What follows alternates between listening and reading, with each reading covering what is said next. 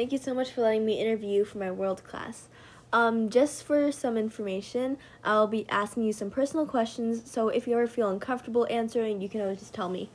Um, I wanted to interview you because I felt like I wanted to learn more about what it was like to live in Thailand and how you overcame things that might have been hard for you in your life. Um, okay, so the first question is uh, when you were growing up, what were moments in your life that you felt like you wanted to give up? I would say when I was in middle grade and then um, I was really bad at math. And I felt like you know I was not good and I want to be better at something. So I so I really study really hard on the weekend and have tutors and after a few months I was really good at math and I never I, I, I would say that I never get one answer wrong. I was I was so good at math that I became I I was confident in math. I, I felt like I love it when I did something really well. So that I think it just you just have to set the goal mm-hmm. and work hard and then you will get there. Cool. The second question I'll be asking is a tiny bit more personal. Uh, how did you feel when you moved to the United States, and what was the situation like? That was a long time ago. um, when I got to the U.S., I felt overwhelmed because everything here, especially in New York City, is much different than uh, in Thailand in Thailand, we all speak just one language, Thai. But here, people speak different language, but the main language is English. And in Thailand, I didn't really speak English. We learn English in school, but learn to read, write, but not so much of uh, speaking and listening. Mm-hmm. So I, I had a hard time understand what people were saying mm-hmm. and how I and how I get better at it. I just like kept watching a lot of TV, and then I can understand more and more and start thinking in my head instead of mm-hmm. thinking in Thai. I was thinking in English. Oh, okay. And after that, I think now I just forgot Thai. um, cool. How did this affect your identity and your culture? Um, just as I said, when I was in Thailand, I felt like I I didn't feel like different mm-hmm. because everybody there, most of people, the same. the same, we the same race, just Thai, maybe come from different province, but it's not different. Mm-hmm. But when I came to New York City, just so many people, like in different races, different culture, and some people speak like different languages. Yeah, to adapt. Yeah, have to adapt to it, and and it just it's it's just brand new to me that I get to see something different and the 1st mm-hmm. time that that I, I, I feel like that I was not the majority mm-hmm.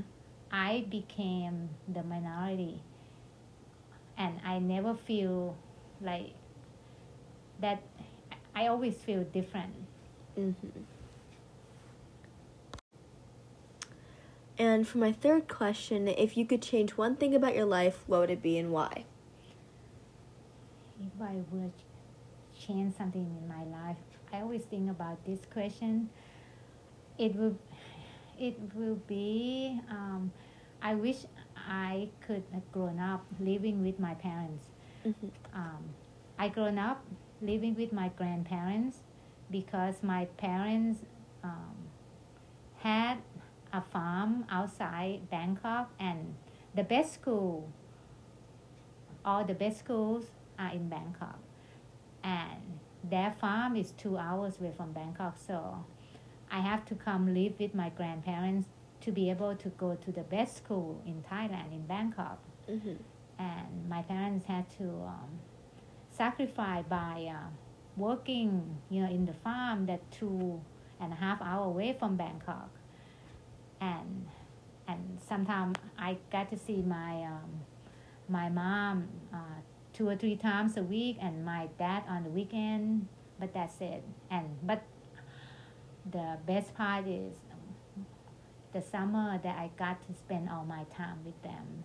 Aw. That three months that I get to that is like I remember that was the best time of my childhood. That when I get to spend the whole entire time with my parents. Mm-hmm.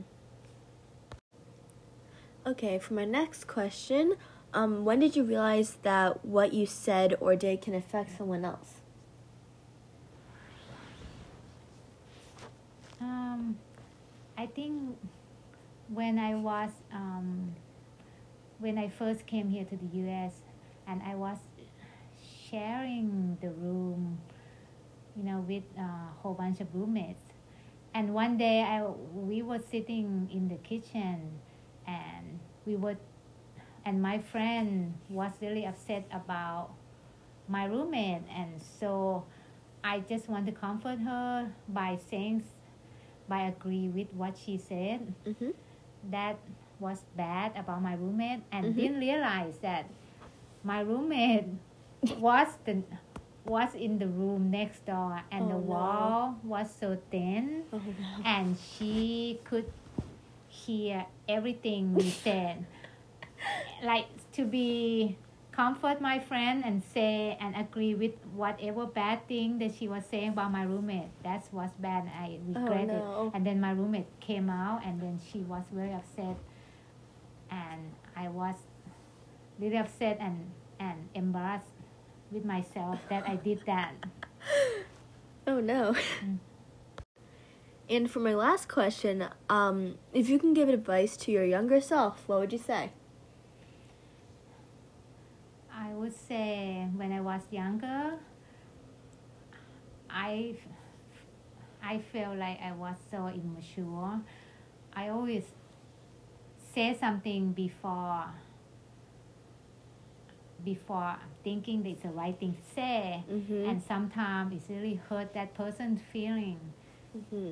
and and I I just have I, I just I just wish that I could just be more mature and and just think before I say something that can affect someone feeling. Mm-hmm.